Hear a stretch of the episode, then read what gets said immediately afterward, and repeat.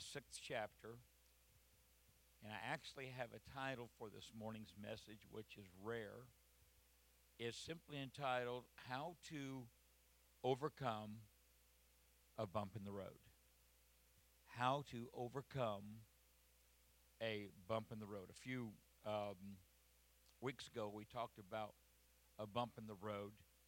And uh, everyone in their lifetime, at one time or another, is going to experience something bad happening to them.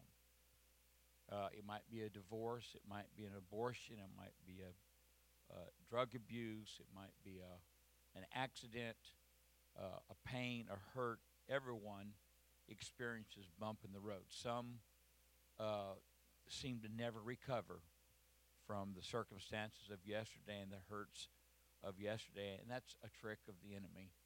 For the promises of God are new every morning. Great is his faithfulness.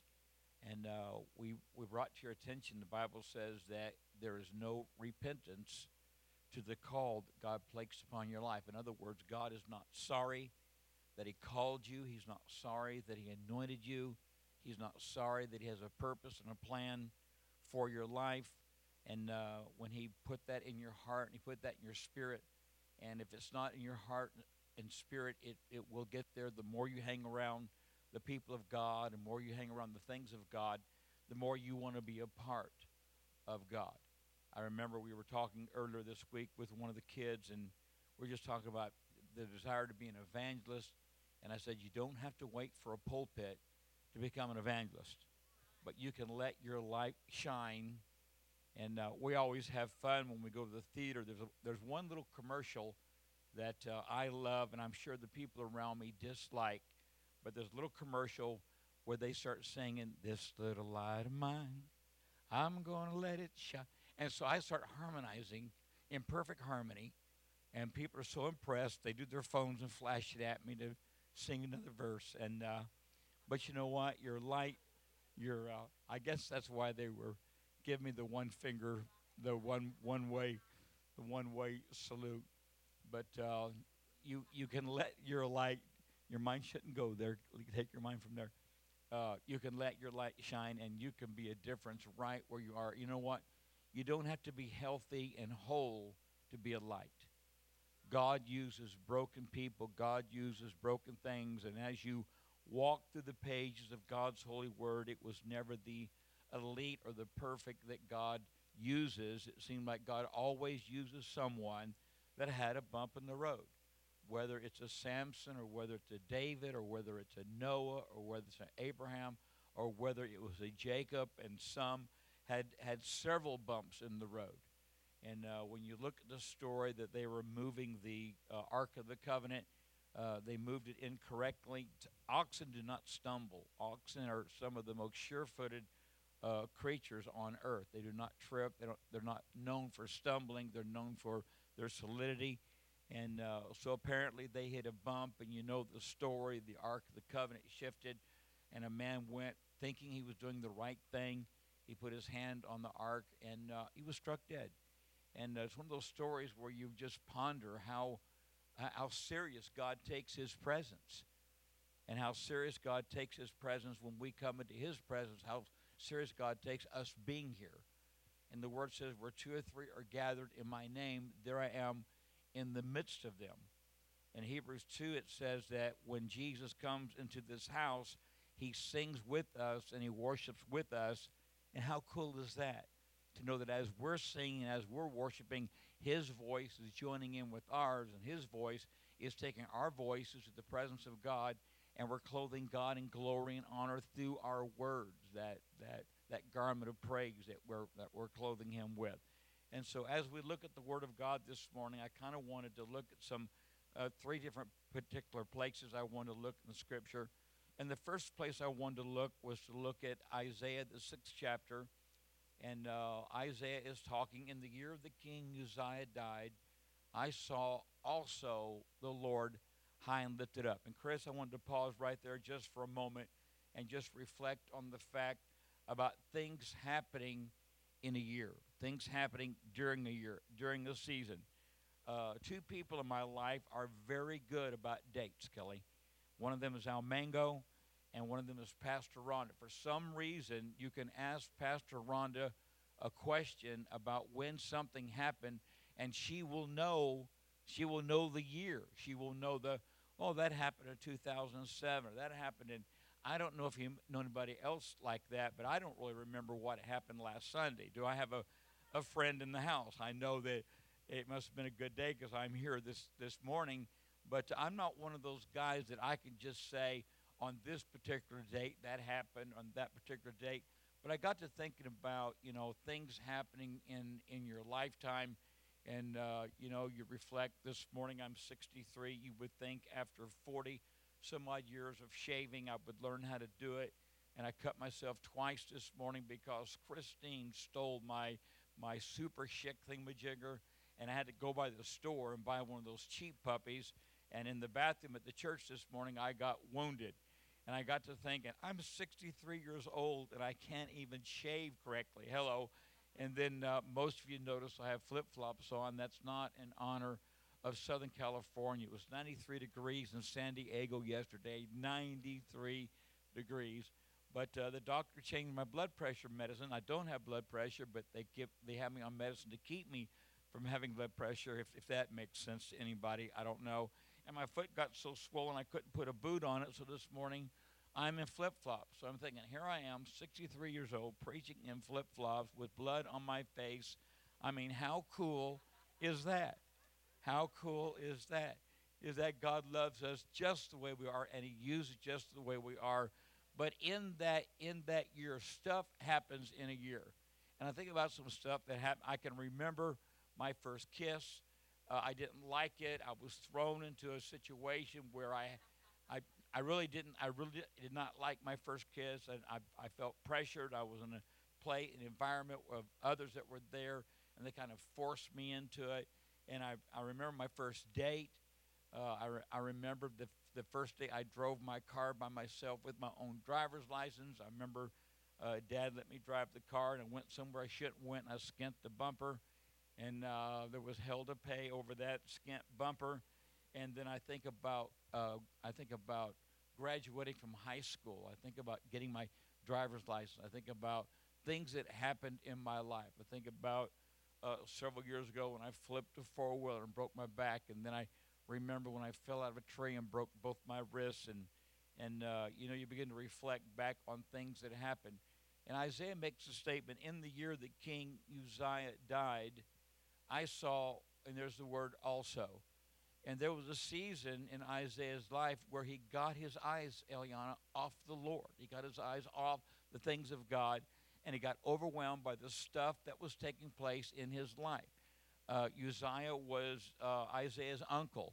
Uzziah was a very uh, good king. He was a king that created, he actually, in war, he created the catapult, which is the piece of equipment that throws a huge rock through the air. It was on his watch that that weapon was uh, created. He had conquered the known world. Uh, he was a he was a powerful king, but he did something uh, he wasn't supposed to do, and uh, he lost his life. He lost his life for that. And Isaiah is reflecting that uh, in that year the king in the year that King Uzziah died, in the year that my uncle died, the favor and all the all the pluses that came from having uh, an uncle for a king, he got his eyes back on the Lord. And when he got his eyes on the Lord, he saw the angels in the presence of God. He saw the glory. He saw the worship. And he makes the statement I am a man of unclean lips, and I'm hanging around people that are unclean. So I want to bring to your attention the first thing that happens when Isaiah hits a bump in the road, he gets his eyes back on the Lord. He gets his eyes focused back on the things that were important. And God allows him to catch a glimpse into heaven where he sees the seraphims. Each one had six wings. With twain they covered their face, with twain they covered their feet, and with twain they did fly. And one cried out to another and said, Holy, holy, holy is the Lord of hosts, and the whole earth is full of his glory and the post of the door moved at the voice of him that cried. Does that excite anybody in the house of God today? There are angels in heaven that are worshiping God, and their worship is causing doors to open for you. doors that have been closed to us, doors that have been locked to us, doors that have been off limits. There's something happening in heaven right now. And Jesus said, When you pray, pray, Our Father which art in heaven, hallowed be thy name. Thy will be done, thy kingdom come in earth as it is in heaven. So when you catch a glimpse of heaven, you see this procession of angels that are worshiping and that are praising and they're getting the they're, they're touching the heart of God and the glory of God is filling the house. The Bible says the house is filled with smoke. If you had your spiritual eyes had the ability to see what was happening this morning, our words begin to build clouds. And as we begin to build clouds with our with our words, God allows those clouds to lower. He allows rain to begin to fall, and we are blessed with the showers that come to pass when we build a cloud for the glory of God. And that pattern, we get that in heaven. If you were to take your, your pocket mirror out of your out of your purse and you were to get a reflection of heaven, what you would see in heaven is much like what's taking place right now. Is angels are worshiping and praising. God is sitting on the throne, doing what He does, motivated by the praise, motivated by the worship. I told you last week that worship is not to make you feel good. Worship is to make God feel good. And whether you feel like it or not, when you begin to praise and worship God, it, it starts a formula that cannot be stopped. It's a formula that it is a law. He said, If my people, which are called by my name, shall humble themselves and pray and seek my face, I will hear from heaven. I will heal their land. I will forgive their sin. That took place this morning. This morning, as Isaiah realizes and Isaiah gets his eyes off the things of the world and he gets his eyes back on the things of God, he reflects to himself, Who am I to stand in God's presence and see his glory? Because my mouth is out of order. And you know, it's so easy when you go through a bump for you to become overwhelmed by your circumstances that you begin to speak what the world wants you to speak and you begin to speak what the enemy wants you to speak, and then you feel like it's your fault and you're in a rut and you're in a place where everything's always going to go wrong, nothing's ever going to go right. And that's not the way the Lord wants you to operate. That's not the way the Lord wants you to focus. God begins to give us a, a pattern, and as we begin to follow that pattern, things change in our life. That's why the word says we come in one way and we leave another. You should be changed by the embrace of God that is on your life today as you begin to realize who you are and what He is to you and what He wants to do for you. I think sometimes we, we get overwhelmed by the fact that we're saved, sanctified, and filled with heaven's sweet Holy Ghost. Does that sound familiar to anybody in the building? I grew up in a church where they had testimony services, and you would take a moment and you would testify. And I don't know how many remembered those services. And then I remembered there was a service where you would testify and then you would bless somebody and they had to testify. So if I were to testify this morning and then I were to say, okay, God bless you, Melissa, the militia, you would have to stand and you would have to give a testimony. But the good news is you got to call somebody out too and get even and get even.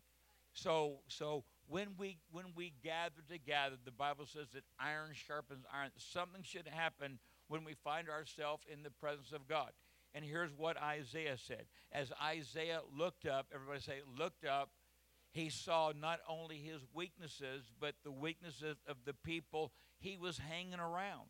Michael, he said, My mouth is out of order, and I'm hanging around people that their mouth is out of, out of order, unclean lips. We were reflecting this morning as far as recovery and restoration. And uh, when when I when I turned my life over to God that Sunday night, that God changed my life, and I went home and and there were people there in my house doing drugs, and I went in the house and I told them that I just left church and I give my heart to God, and I didn't want any drugs in my house. I didn't want any uh, any paraphernalia.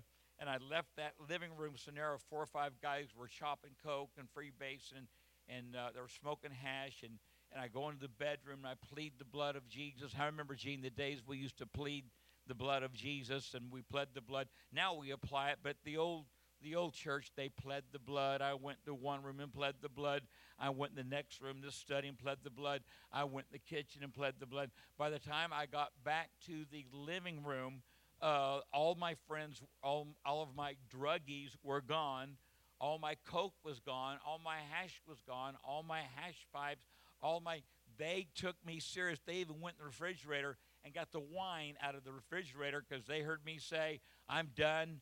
I don't want any more. I want a clean house." Don't you wish you had people in your life that could just clean house for you, that you wouldn't have to worry about any of that junk anymore? Do I have a friend in the house? Monday, I Monday I got on the phone and I called. Um, you know, I, I learned I learned something when I got clean. Uh, once I got clean, I realized I didn't have a whole lot in common with the people I partied with. We really didn't have a whole lot in common except that we partied. And I remember making a phone call and I said, "Listen," I said, uh, "I'm not better than you, uh, but but I just give my heart to God, and I want to serve the Lord." and I'm not going to be coming around anymore because if I come around, there's drugs there. I'm going to be tempted. I don't want to mess with that. Well, there were two guys in my life that we had done some deals together, and uh, we all carried pistols. They carried millimeters. I had a 357, and uh, we were supposed to do a deal on a Friday. This is Monday. I gave my heart to God Sunday night, Gene. On a Monday, I called my friends. I said, "Listen, I'm not going to hang with you this weekend. I'm not doing that deal. I'm not going to have anything to do anything with any of that. On a Friday night, Matt, those two guys that I did drugs with, sold $60,000 worth of marijuana to the Anaheim Police Department. It was a sting, it was a bust. Uh, they were very wealthy, and their, law, their dad provided lawyers, and it went about three or four years in court and uh, they were probation. They didn't actually do prison time, but I was not wealthy. I would not have had money for the high the highfalutin lawyers, and I probably would have gone to prison. But that Monday, God said, I want you to call your acquaintance and tell them you have nothing in common with them anymore. You love them, but you're not going to come around them. And that's what Isaiah had to do. Isaiah said, Not only am I speaking things that are not lining up with the Word of God, not only am I speaking things that are not lining up with God's purpose and plan for my life, but I have surrounded myself with a bunch of people.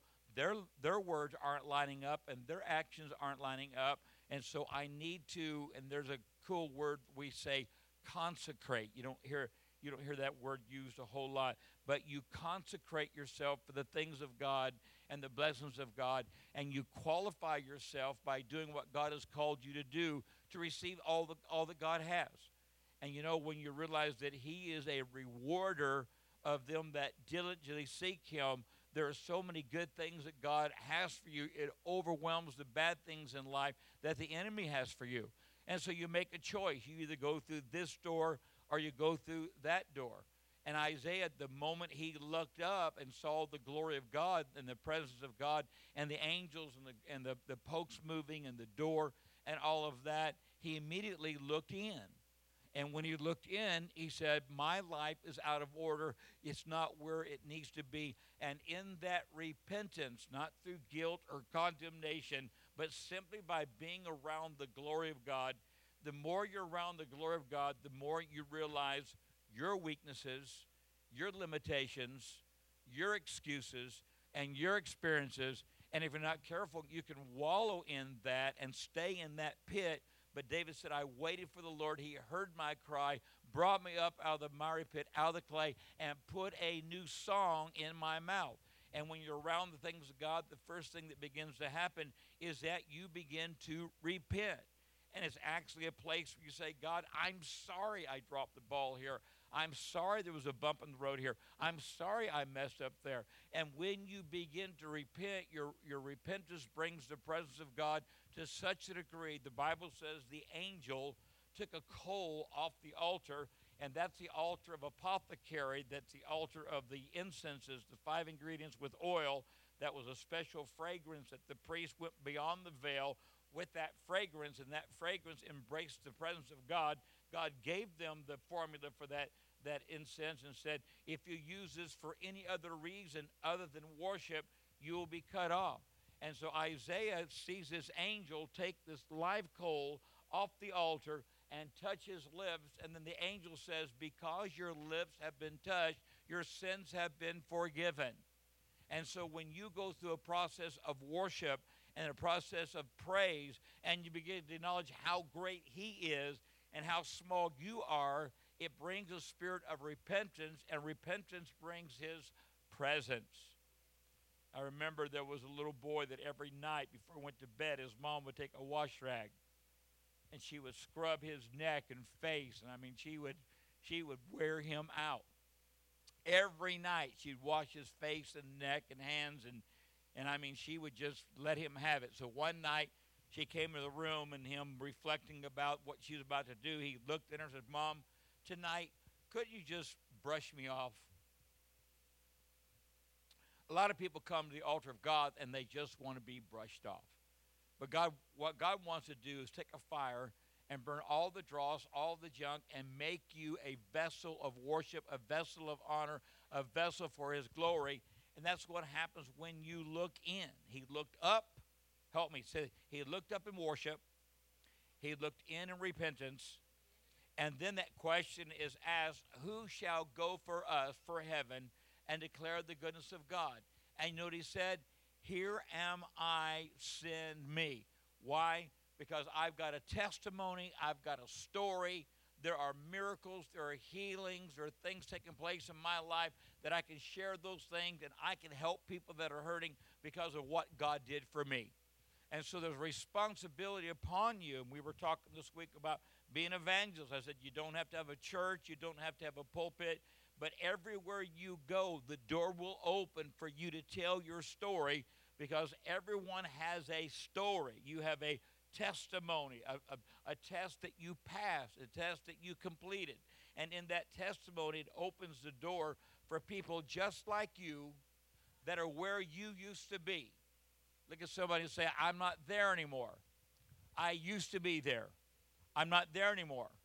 But I remember how it feels the guilt, the condemnation, the shame, the, the, the failure. I mean, I mean, people bound by stuff, they so they so badly want to be set free and they will do things to try to eliminate them. They fall right back in that rut. It seems like you keep falling right back in that rut, and it seems like you, after a while, you would think you would recognize your rut for what it is and avoid it. But it seems sometimes we're drawn to that rut. We're drawn to that negativity, and we're drawn to that stuff. And then all of a sudden, God puts someone in your life. I remember I was at a car wash and waiting for the car to be washed. I was sitting on the bench, and there was a guy uh, sitting there with me and uh, just casually, just a casual conversation. And the next thing you know, I'm telling my entire story how God delivered me and healed my marriage and restored me and gave me two beautiful children and, and, and blessed me. And right there on that bench, I had the privilege of leading that guy to the Lord because he was convinced there was no hope. He was convinced that he was bound, that there was no escape, and that's the way he was going to live his life. But when he met somebody that had been where he is at and, and began to list their story, God bathed it, God anointed it, God kissed it, and all of a sudden your words become God's words. And the Bible says, Heaven and earth shall pass away, but my word shall never pass away. So you begin to operate as God. How crazy is that? And you begin to speak healing and restoration, and there's an anointing attached to that, and it breaks the wall, it breaks the chain, it lets them hear, and it lets them turn their life around. And I have learned that when bad things happen to good people, it's not usually bad people they will call to find out what's going on. They'll find good people. Do I have a friend in the house this morning that can relate? So when I look at the when I look at the bump in the road where Isaiah lost his green he lost his what word am I looking for? The key to the city, whatever whatever was attached to his uncle being king. When he lost all of that and he turned back to God, everything he lost had been restored. Look at somebody say, Praise the Lord. God is a God of restoration. If you will, very quickly go with me to 1 Samuel, the 30th chapter. I want to look at another bump in the road and recovery from that bump in the road.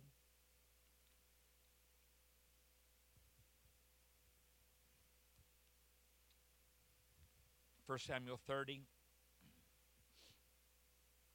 And it came to pass when David and his men were come to Ziklag on the third day, the Amalekites had invaded the south and Ziklag and smitten Ziklag.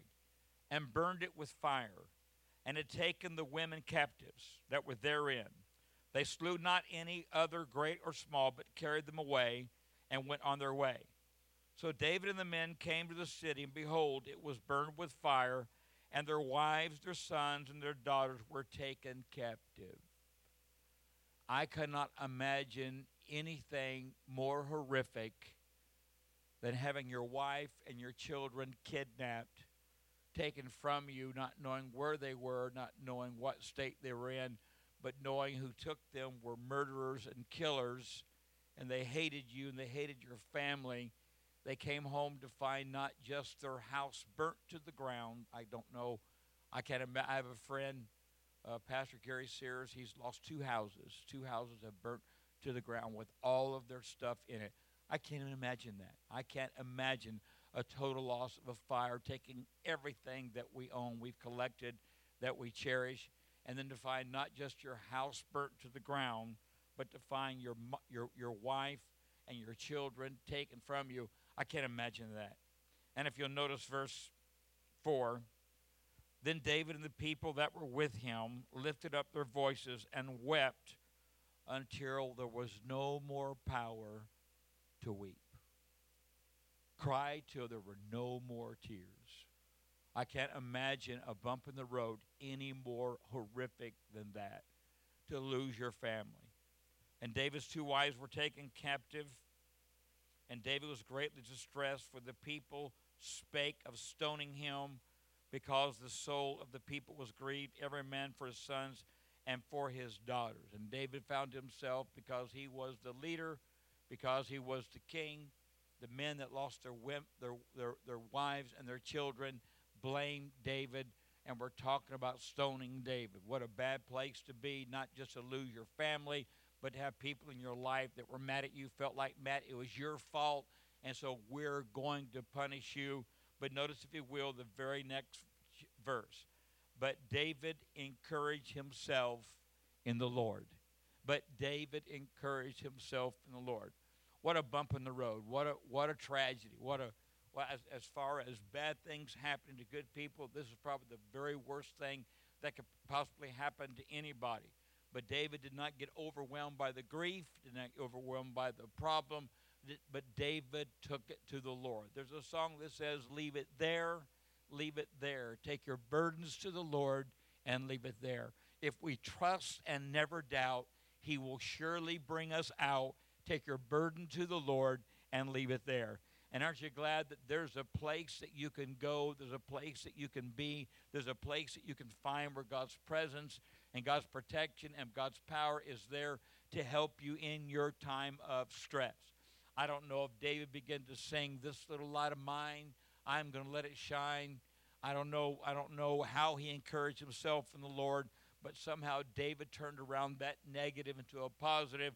Went to God, got a plan, went back, went after those that had stolen his family, and the Bible says they recovered it all. They got it all back. Look at somebody and say, they got it all back.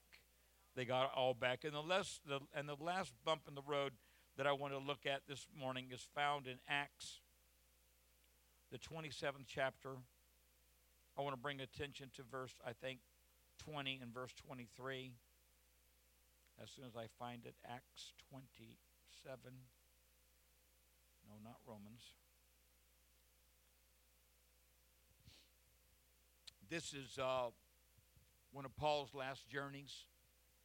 And uh, before they sailed from the port they were in to the port they were going to, Paul heard from God and uh, told the ship owner, told the captain, uh, this is not a good idea. Uh, we're not supposed to take this journey. We need to stay here for the winter and then and then proceed. Uh, when you research this chapter, the reason the sailors didn't want to stay in the city, the city they were going to, had better wine and better women. And that was the motivation of the sailors to leave that port to go to the next port. And you notice it seems like 2,000 years later, not a whole lot has changed. It seems like there are people motivated by drugs and alcohol, and they make their decisions based upon that. And uh, but but they went on the journey, and uh, the Bible said there was literally a storm from hell, and uh, the sun had not shined in many days, and all hope that we would be saved was lost. But Paul begins to talk to the people on the ship, and he said, Be of good cheer, for this night there stood by me the angel of the Lord, whose I am, whose I serve, and who I believe that no harm will come to us. And there's three three things that I just want to uh, elaborate on there. When Paul heard from God, when the angel of the Lord came to Paul, whether it was the angel or whether it was the Lord Himself, we're not sure. But Paul makes three statements. He said, Be of good cheer, for the angel of the Lord who I serve. Bob Dylan said it so well. It might be the devil, it might be the Lord, but you got to serve somebody. There's got to be a priority in your life. There's got to be a God in your life that you acknowledge, that you trust, a God that loves you and cares about you. And when you're going through the storms of life and when you feel like there is no hope, that's a bad place to be in, that there's no hope because hope deferred makes the heart sick. There's no hope, there's no help when you begin to realize you are not alone, but if God be for us, who can be against us? What shall separate us from the love of God? And Paul realized that nothing can separate him from the love of God. And when God's in control, things are going to turn around because he is a turnaround God and he wants to turn things around in your life and give you a future and give you a purpose and give you a destiny to create a legacy. That's the God we serve. That's how he rolls. And Paul said, The angel of the Lord, whose I am. You got to know who you belong to. You got to know whose property you are. When you're God's child, when you're God's daughter, every promise, everything in the Word of God is for you, it's to you. If God can get it to you and get it through you, He can usually bless someone else through you. Aren't you glad this morning that you are simply a receptacle? You're simply a, a transformer, that God touches you so that you can touch others. Look at your neighbor and say, God blesses me so I can bless others the purpose and plan of life, of destiny, is making something happen to somebody else through the power of God that's in you. And then the last thing that Paul said about this this this visitation, he said, not only it, I belong to him, and not only do I serve him, but important, I believe in what he had to say. And here's the battle that we face every day. We read the truths we read the promises, we read the stories, and we look at the Word of God and say, if God used them, then why could God not use me? And then all of a sudden you're overwhelmed by doubt, by negativity, by criticism, by peer pressure, and it steals your joy, and it steals your anointing, and it tries to steal your favor. But if God said that He can do it through you, if it's God's, at somebody say, if it's God's will, it's God's bill. He will provide what I need to do what needs to be done, whether it's strength, the Bible says the joy of the Lord is my strength, or whether it's peace, the Bible talks about a peace that passeth all understanding. Those are the two things that God wants you to have to operate on so that you can make a difference in somebody else's life. And we conclude with this thought. We come we're not just hearers of the word, but the word says that we're also to be doers of the word. And so we make this, we bring this right at home to where you live. What can you do this week to make life a little easier for somebody else? What door can you open? What what what word can you speak? What prayer can you pray? What activity can you be involved in that touches somebody else? And again, a familiar story, and I know Chris and Susan have probably heard this story at least 60 times. So I apologize to Chris and Susan, not not for this story, but that you got to hear it so many times. You know, when you've been pastoring for 29 years, it's tough to come up with some new stuff. Hello, can anybody relate? If Solomon said there's nothing new under the sun, but the story of the Confederate soldier that found himself separated in battle, wounded, in freezing cold weather, walked until he could walk no more, decided he was going to sit down and die. And David, he sat down on what he thought was a stump covered with ice. But when he sat down, the, the, the ice began to move, and he dug the ice away, and there he found a Union soldier that had fallen, been covered with snow, had laid down to die, was wounded. Somehow he managed to get the wounded soldier standing, put his arm around his neck, and they began to walk. And less than a hundred yards, when they began to walk, they sta- they stumbled upon the camp where there was food and there was fire and there was healing. And so, what what's the point of that story? The point of that story is no matter how trashed you feel you are, no matter how tired, how weary, how wore out, how burnt out, if you summon up that strength just just one more time to help somebody else, you're going to learn when you go to help somebody else, then God helps you. And that's the promise and that's the favor that we have. Can we can we pray? What a great day to be a part of the family of God. What a great day to trust and hope and put all of our faith in you. Allow us to be a light in a dark place. Allow us to be salt to the earth. Allow us to make a difference in somebody else's life. Do not let us judge ourselves where we are in our walk, how long we've been serving you, or the things in our life that we're struggling with. Let us not let those things be used to deter us or disqualify us, but let our eyes be wide open to the needs and the hurts of the community, to the needs and the hurts of those close to us, and the needs and the hurts of the stranger, and allow us to be able to step out in faith and begin to speak the words of hope, speak the words of promise, do the acts of kindness, sacrifice and go without so that someone else can have. Allow our lives to be a light. In Jesus' name we pray. And they all said, Amen. Amen. What a joy to be a part of the family of God. What a joy to share this word. And I pray this morning that this word has helped you. Remember, Isaiah looked up in worship, he looked in discipleship, he looked out in evangelism.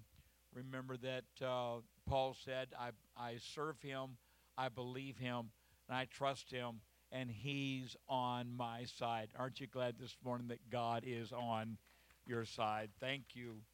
Thank you. We're going to give you a chance to sow in the kingdom this morning. The, the word says that we come with God's tithe, our offering. And uh, as we bring our offering to the Lord, we know that the Lord will bless it. Uh, I'd like to teach you, I'd like to train you. Never be overwhelmed by how little you have to give. Never be overwhelmed by that. But get in the get in the niche, get in the groove, get in the habit, get in the lifestyle of sowing. You may not be able to sow a whole lot. That's not significant this morning. That's not important this morning.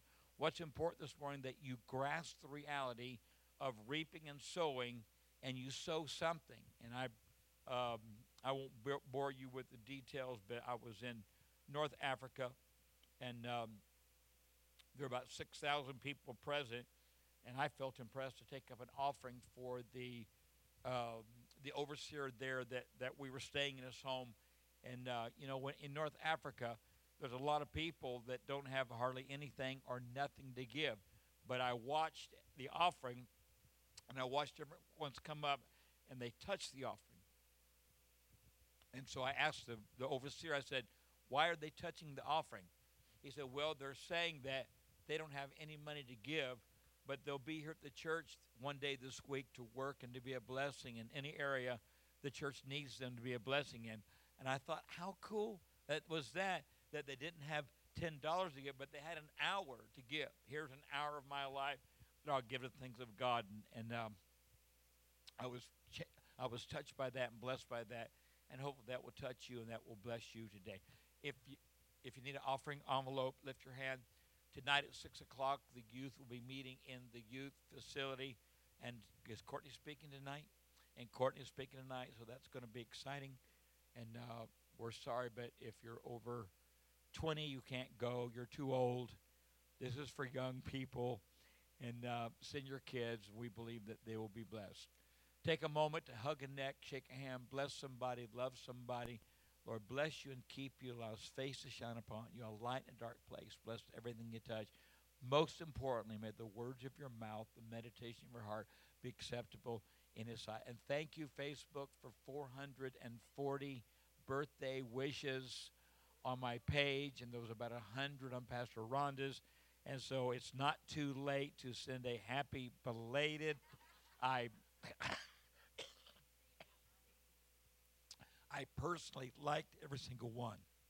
So over 400 times I pushed that like button and just overwhelmed by love and overwhelmed by your by your uh, heart for us and our family. We love you with the love of the Lord.